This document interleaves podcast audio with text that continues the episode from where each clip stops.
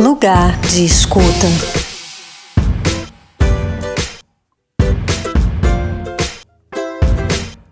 Começa agora o Lugar de Escuta, o podcast que abre espaço para conversas necessárias sobre temas que desafiam nossas visões de mundo e propõem novos olhares e também novas escolhas.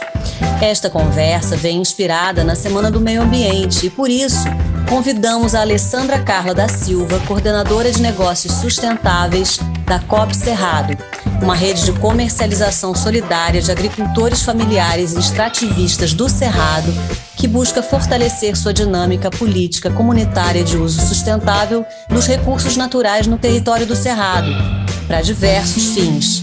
Ela vai explicar exatamente como esse grupo de produtores atua, vai falar da rica biodiversidade do Cerrado e, em especial, da produção da castanha de Baru, natural da região do Cerrado.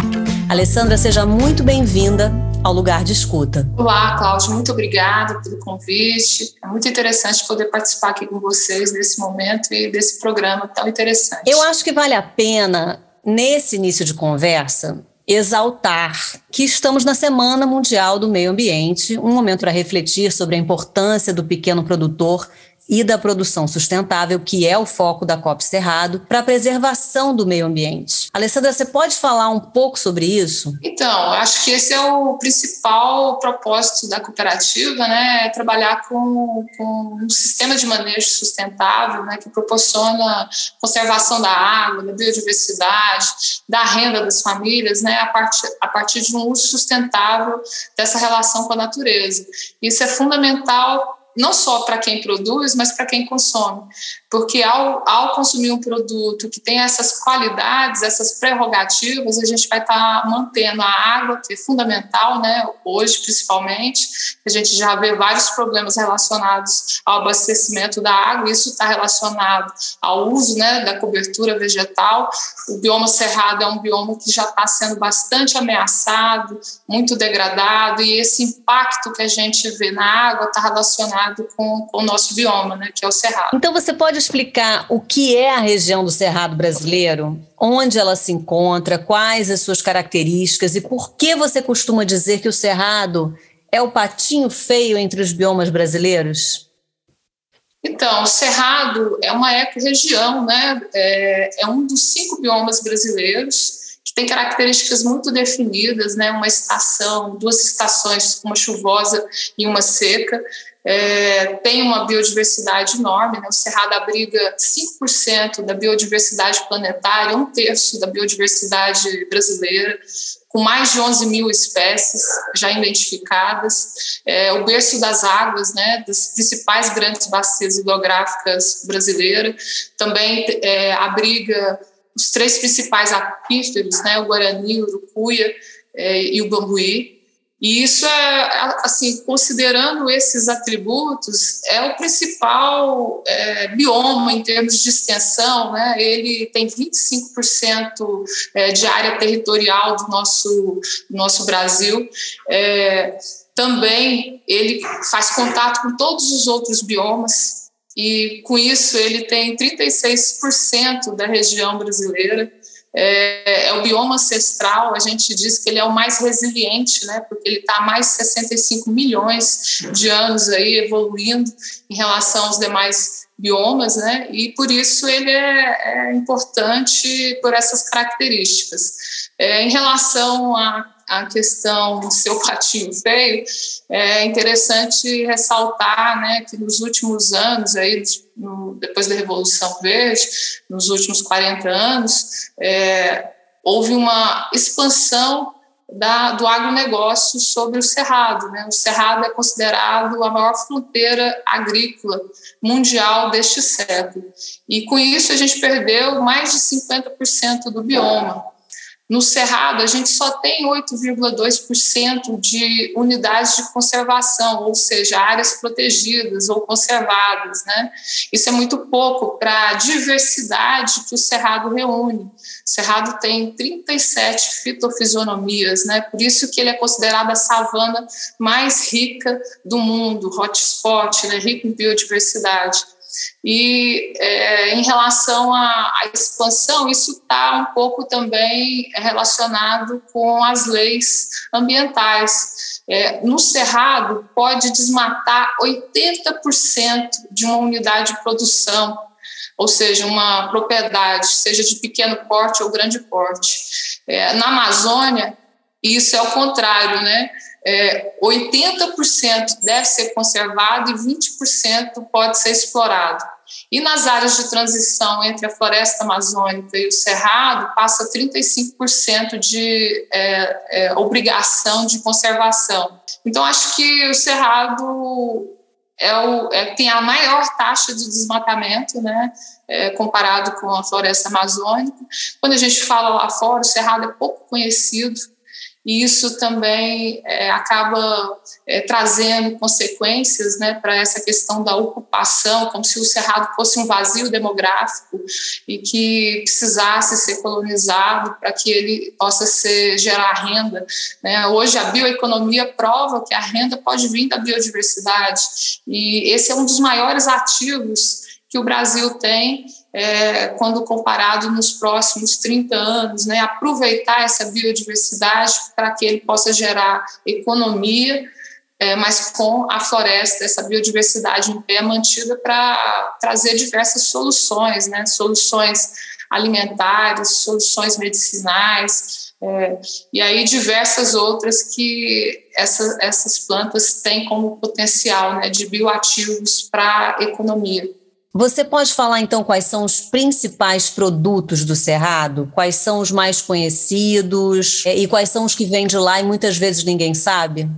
Então, um produto muito conhecido na região e fora da região é o piqui, né, que é uma espécie nativa de grande ocorrência no Cerrado brasileiro, que é um fruto que se aproveita a polpa, né? A polpa desse fruto vira conserva, creme, molho, óleo, e é utilizado tanto como alimento como para fins cosméticos, né? Então, ele tem uma alta aplicação e a sociedade conhece mais, e geralmente ele caracteriza vindo do Cerrado, né?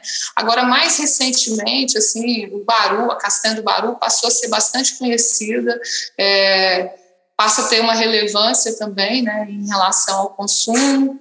É um produto considerado uma superfood, então altamente apreciada aí dentro do Brasil e fora do Brasil já, né?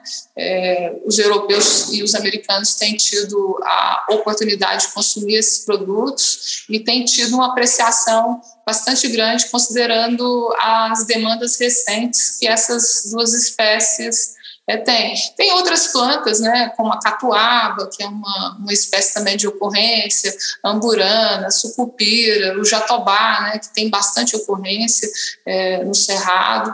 E essas espécies, elas têm usos, né, geralmente locais, pelas comunidades, aí diversos. Geralmente um produto do cerrado que é utilizado como alimento, ele também é utilizado como remédio, como medicamento, né, porque é um alimento que tem propriedades que a gente poderia considerar importantes, né, tanto para a nutrição quanto para proteção do organismo, né.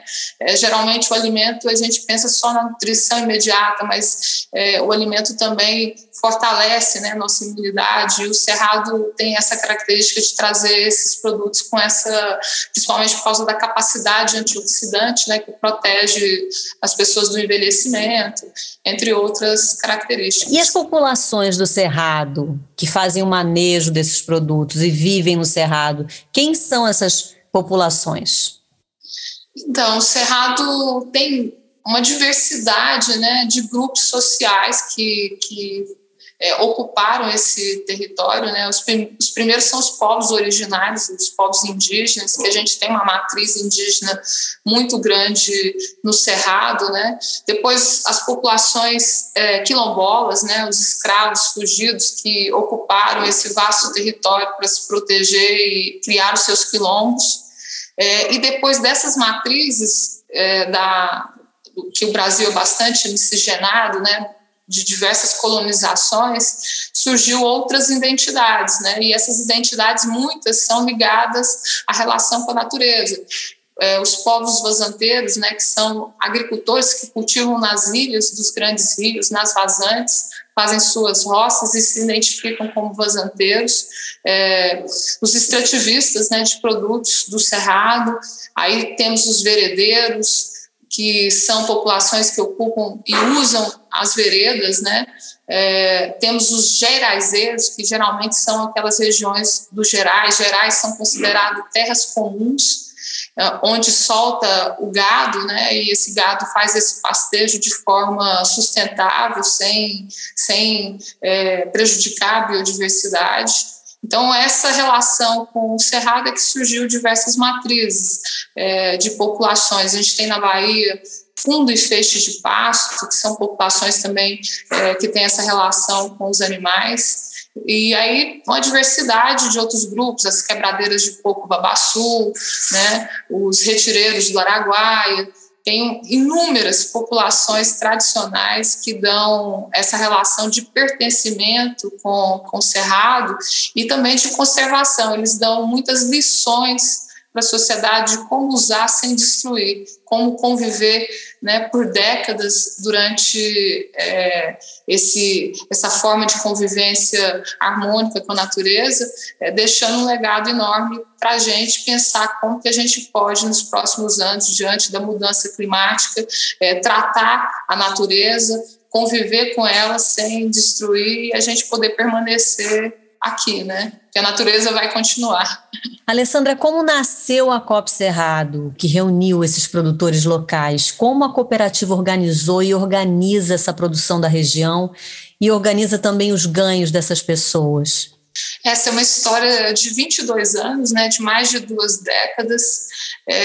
O princípio foi potencializar essa rica sociobiodiversidade, né, essa relação das pessoas com o lugar, e esses produtos pouco conhecidos, né, que conservam a biodiversidade, as paisagens. A ideia foi desenvolver uma organização em rede que pudesse trabalhar um dos maiores desafios dessas comunidades, que é a comercialização. E a comercialização a partir de princípios, né? Princípios de justiça social, equidade de gênero, democratização do alimento, uma série de aspectos que fizeram com que a rede nascesse para potencializar não só o produto, mas também a conservação da biodiversidade e do bioma na relação dessas populações com o local.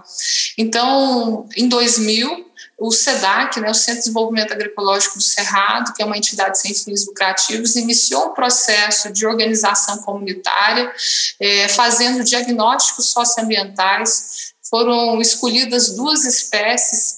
Uma é a fava danta, ou favela, que ela é utilizada pela indústria de fitofármaco, tem 2 princípios ativos muito importantes, que é a rutina e a quercetina, que são produtos mundiais, né? São bioflavonoides utilizados pela indústria de fármaco há mais de 70 anos, explorado, e que vem dessa região, né, do Cerrado brasileiro, potencialmente. Cerca de 92% da rutina mundial vem do Cerrado brasileiro e movimenta aí $12 bilhões por ano. Então, quando a gente fala de bioeconomia, essa espécie representa muito isso, né? E a outra experiência foi o baru. O baru, a gente percebia que havia um potencial enorme. Todas as comunidades tinham, algumas aproveitavam para autoconsumo, outras nem aproveitavam, como os assentados, né, assentados da reforma agrária, principalmente, mas as populações tradicionais sempre utilizaram. E é um produto seco, ele tem um fruto seco e tem uma única amêndoa. Então, ele era perfeito para iniciar um processo de manejo onde essas comunidades dispersas no tempo e no espaço, ou seja, distantes umas das outras, poderiam ser trabalhados, esses produtos armazenados, processados e ido para o mercado. Então, a ideia que reuniu esses grupos, primeiro, foi mudar essa realidade, né? Que o desafio da comercialização para o pequeno produtor é enorme, porque por exemplo, hoje as exigências sanitárias são significativas, isso representa custo, você está no mercado, você precisa oferecer uma segurança do alimento, né? E fazer isso com muitas comunidades, ou todas, localmente fazer isso é muito caro. Então a ideia de rede nasce dos desafios e ela acaba sendo complementar porque cada grupo tem o mesmo interesse, cada grupo vive essa realidade, né, essa dificuldade de potencializar essa biodiversidade. E aí a rede nasce com esse propósito, começa com 6 comunidades, 60 famílias lá em 2000. Aí, esse processo do caso do Baru, né, a gente faz um trabalho de fazer uma pequena indústria, processar esse Baru e colocar ele na alimentação escolar. O primeiro produto foi a farinha de Baru, que foi utilizada pela Prefeitura de Goiânia. Foi um projeto com o Departamento de Alimentação Escolar, que chamava Alimentar, Conhecendo e Conservando o Cerrado. E ele teve tanto sucesso que as crianças, em termos de aceitabilidade desse produto, foi 98%. Para a prefeitura foi muito interessante, porque a prefeitura utilizava o coco ralado e era um produto de fora, que não tinha as propriedades nutricionais que o Baru tem, e as crianças passaram a gostar porque era um produto regional, né, um sabor local, e isso foi potencializado na relação com a prefeitura. A prefeitura atingiu 114 mil alunos e essa experiência de comercialização solidária que foi feita com a prefeitura permitiu que a experiência do Baru tivesse o seu primeiro caminho comercial, que a rede começou com essas 60 famílias, né, e hoje já são 5.118 famílias espalhadas em 5 estados brasileiros, 131 municípios, e a rede hoje não maneja só 2 espécies, são 273 espécies, sendo 171 nativas. Aí a gente trabalha vários produtos da biodiversidade, ou seja, casca, folha, resina, óleo-resina, frutos, semente, tudo se aproveita e tudo tem um destino comercial.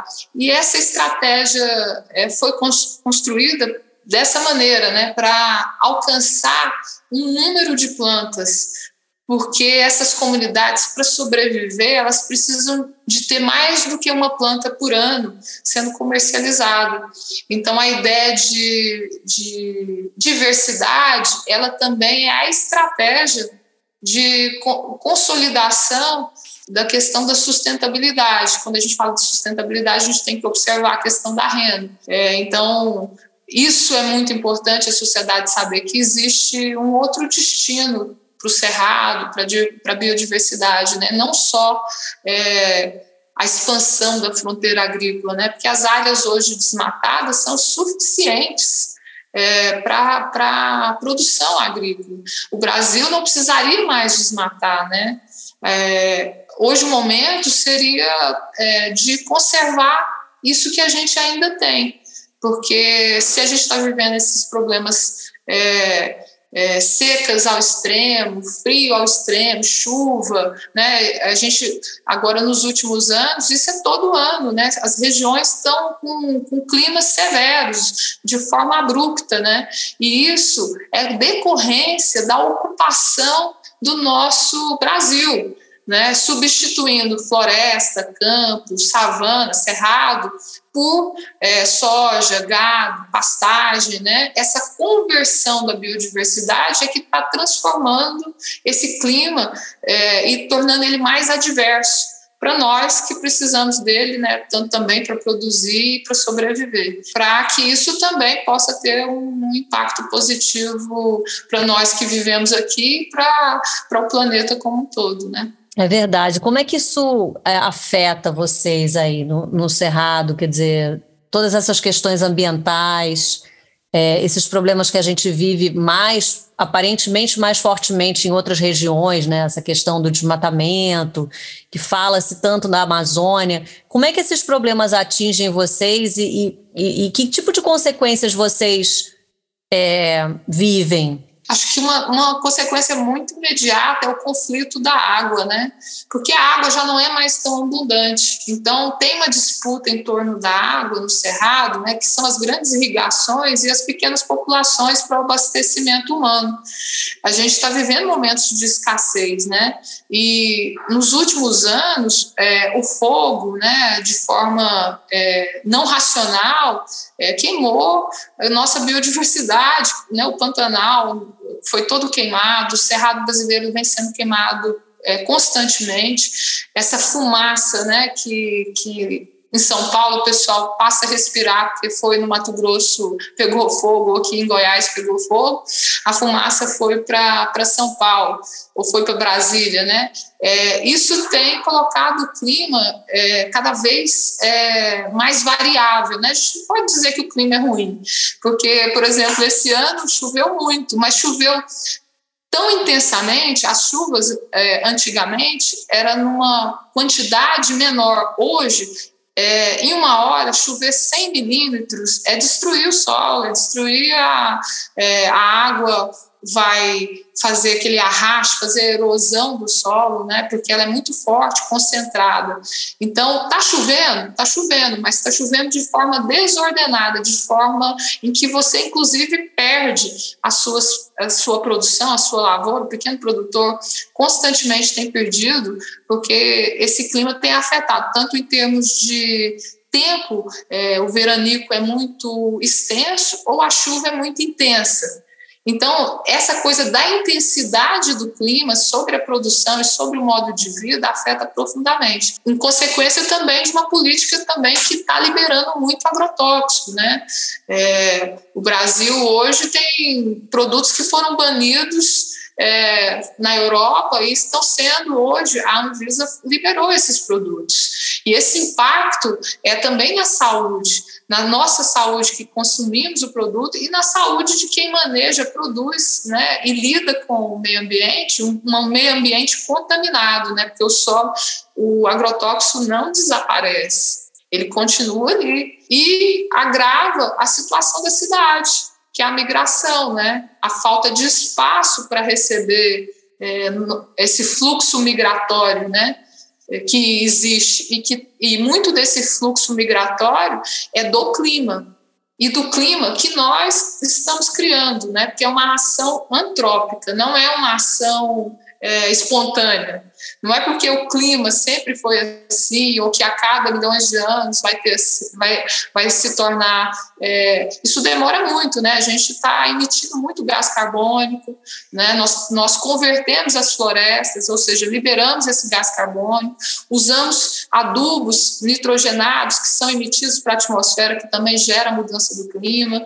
Então, tudo isso faz parte de um modo de produção e que o Brasil vive, né? O Brasil se espelha muito nesse PIB agropecuário, né? Eu acho que precisa rever essa economia, esse desenvolvimento proposto, que não é um desenvolvimento a partir do lugar, é um desenvolvimento a partir só do negócio, né? Então, a gente precisa profundamente observar essas relações que estão contidas nos nossos produtos, né?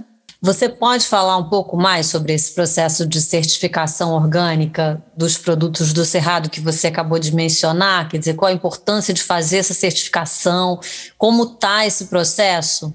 Desde 2014, a CoopCerrado é certificada orgânica em sistema participativo pelo CEDAC. O CEDAC é uma OPAC, um organismo participativo de certificação orgânica. Ele foi credenciado pelo Ministério da Agricultura e realiza todo esse processo. O que significa uma certificação orgânica participativa? Ela segue a legislação brasileira de manejo ou de produção de orgânicos, só que ela é feita entre os seus pares e constantemente. Então, cada unidade de produção familiar tem um plano de manejo anual, tem visitas de verificação durante o ano e tem uma visita de avaliação de conformidade. Se ela atende todos esses requisitos anteriores, aquele produto ou aquela área foi certificada, então aqueles produtos que estão naquela área vão ser considerados orgânicos. Além disso, a unidade, a indústria da CoopCerrado, onde é feito o processamento de todos esses produtos, também é certificada orgânica. Ela segue todos os protocolos necessários para garantir a qualidade orgânica, desde o controle de pragas dentro da unidade de produção, os insumos que são utilizados, todos esses materiais. E aí, no final, esse produto pode ter o selo de orgânico.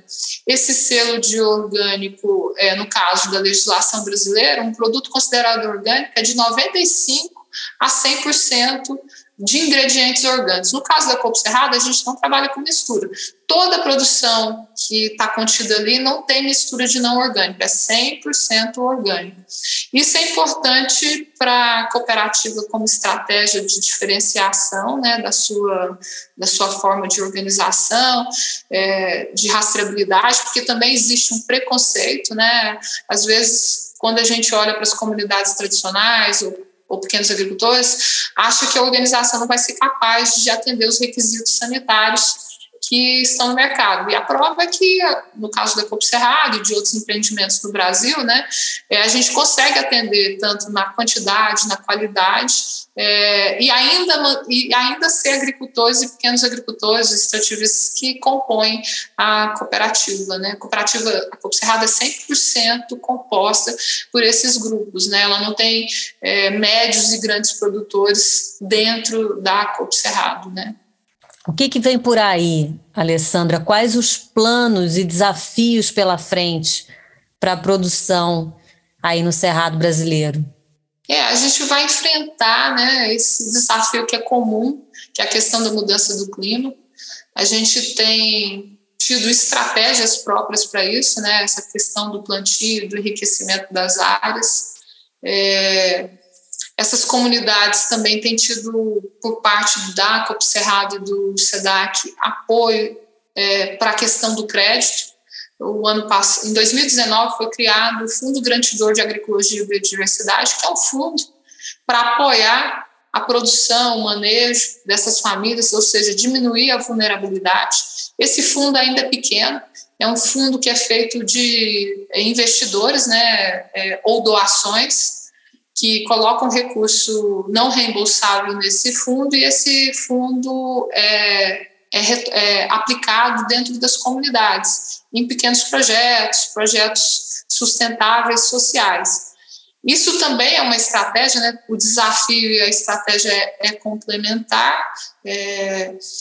A ideia de ir para o mercado internacional também, de ampliar os parceiros comerciais lá fora para que a gente possa ter um maior volume, porque os volumes no Brasil ainda são pequenos em termos de consumo, né, desses produtos. E aí tem todos esses desafios, né? Por exemplo, na Europa, o Baru é considerado uma novel foods, ou seja, um alimento novo, e aí tem que ser regulamentado para entrar lá dentro, né?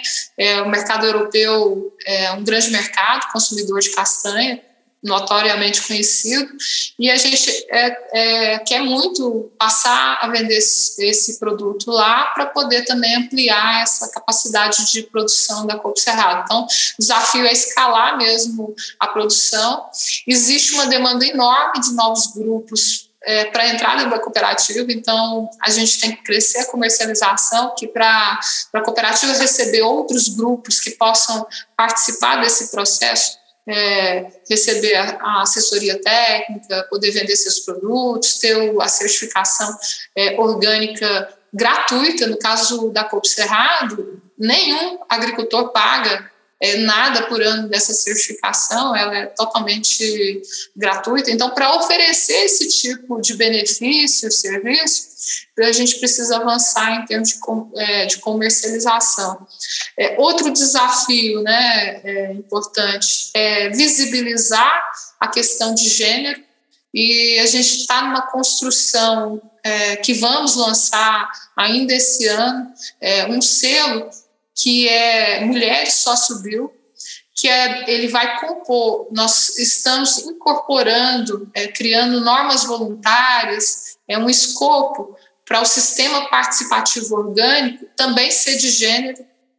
Então, a ideia é que os produtos que contenham aquelas características, né, de bem-estar, equidade, isso tudo rastreado dentro de um processo de certificação, elas possam ter o selo Mulheres Sócio-Bio. Esse é uma estratégia, né, de visibilidade, né, desse trabalho que envolve as mulheres, né. Hoje, se a gente fosse fazer uma breve caracterização, né, das mulheres que lidam com biodiversidade, né, muitas não têm conta, não têm autonomia financeira, não pegam recursos, não acessam políticas públicas, né, não tem nota fiscal dos seus produtos, e a ideia é que a cooperativa consiga ampliar e tracionar outras mulheres que já atingiram esse estágio, que outras possam atingir, e que o consumidor possa identificar isso nos nossos produtos e na nossa estratégia. Então, também tem uma estratégia de comunicação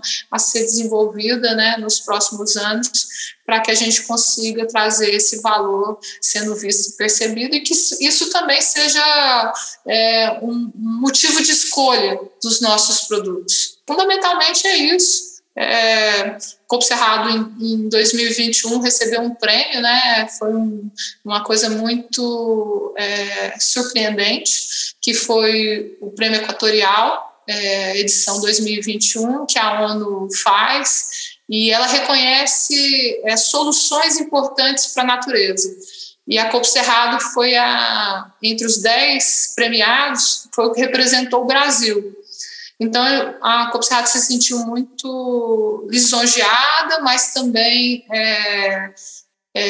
compreende que o que foi feito ainda tem muito por vir e que a gente ainda está no caminho de construção e que isso tem muito a gerar de resultado para a sociedade e para nós todos, né, que queremos diminuir ou parar com o desmatamento, melhorar as condições de vida das famílias, que todo mundo possa ter uma renda digna, né, e poder sobreviver a partir do seu modo de vida, ter educação, saúde, bem-estar, que no final essas características são valores que a gente pode colocar como igual, né, que significa felicidade, né.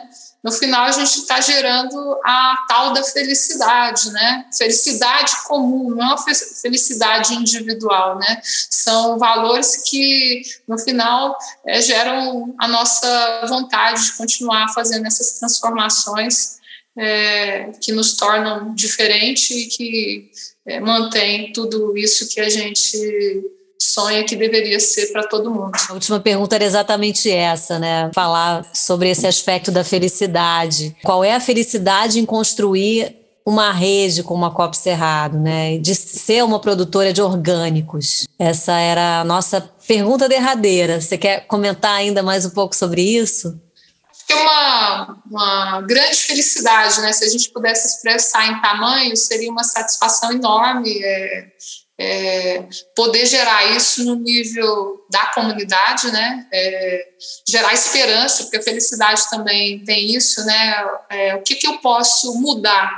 Então, o que a cooperativa vem fazendo, vem mudando comunidades, vem criando expectativas, tornando sonhos em realidade, e com isso vem construindo o bem viver comum, né? Que conecta quem está aqui no Cerrado, quem está lá nos Estados Unidos, quem está lá na Amazônia, quem está lá em São Paulo, com seu produto, né, com sua forma de vida. Isso, no final, é uma grande felicidade. E ser uma produtora de orgânicos significa trazer um bem comum enorme, né? Saúde para as pessoas, um alimento saudável, um alimento com origem, né, com origem sustentável, que vem de um território, que vem de um modo de vida associado à natureza.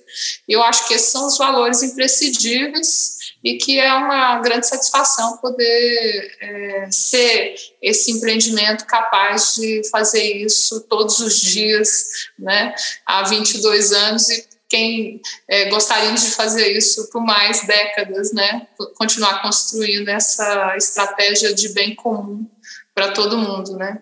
Maravilha. Você quer aproveitar para deixar os contatos da CoopCerrado nas redes sociais, enfim, na internet, se as pessoas quiserem se informar mais a respeito? Sim, pode entrar em contato com a CoopCerrado pelo e-mail comercial@emporiodocerrado.org.br. Nesse site também, emporiodocerrado.org.br, você encontra todas as informações a respeito da cooperativa, e a gente fica aqui muito ansioso de poder estar com vocês e receber perguntas para esclarecer ou mesmo o interesse em nossos produtos. Obrigada, Alessandra. Foi ótimo receber você aqui no Lugar de Escuta. Eu que agradeço, Cláudia, agradeço ao Pão de Açúcar. Essa edição de vocês é muito interessante. Acho que isso vai alcançar muitas pessoas. Tem muitas informações que são particulares, né, específicas do trabalho. Acho que a comunicação tem essa forma de levar o conhecimento, né, e fiquei muito feliz de poder participar aqui com vocês, espero ter contribuído e que novas oportunidades de convite eu estarei à disposição de vocês. Muito obrigada, viu? Termina aqui mais um Lugar de Escuta, um programa apresentado pelo Pão de Açúcar. Eu sou a Cláudia Penteado e espero você na próxima conversa. E você pode participar dela, enviando as suas sugestões para o e-mail lugardeescuta@pda.com.br. Lugar de Escuta.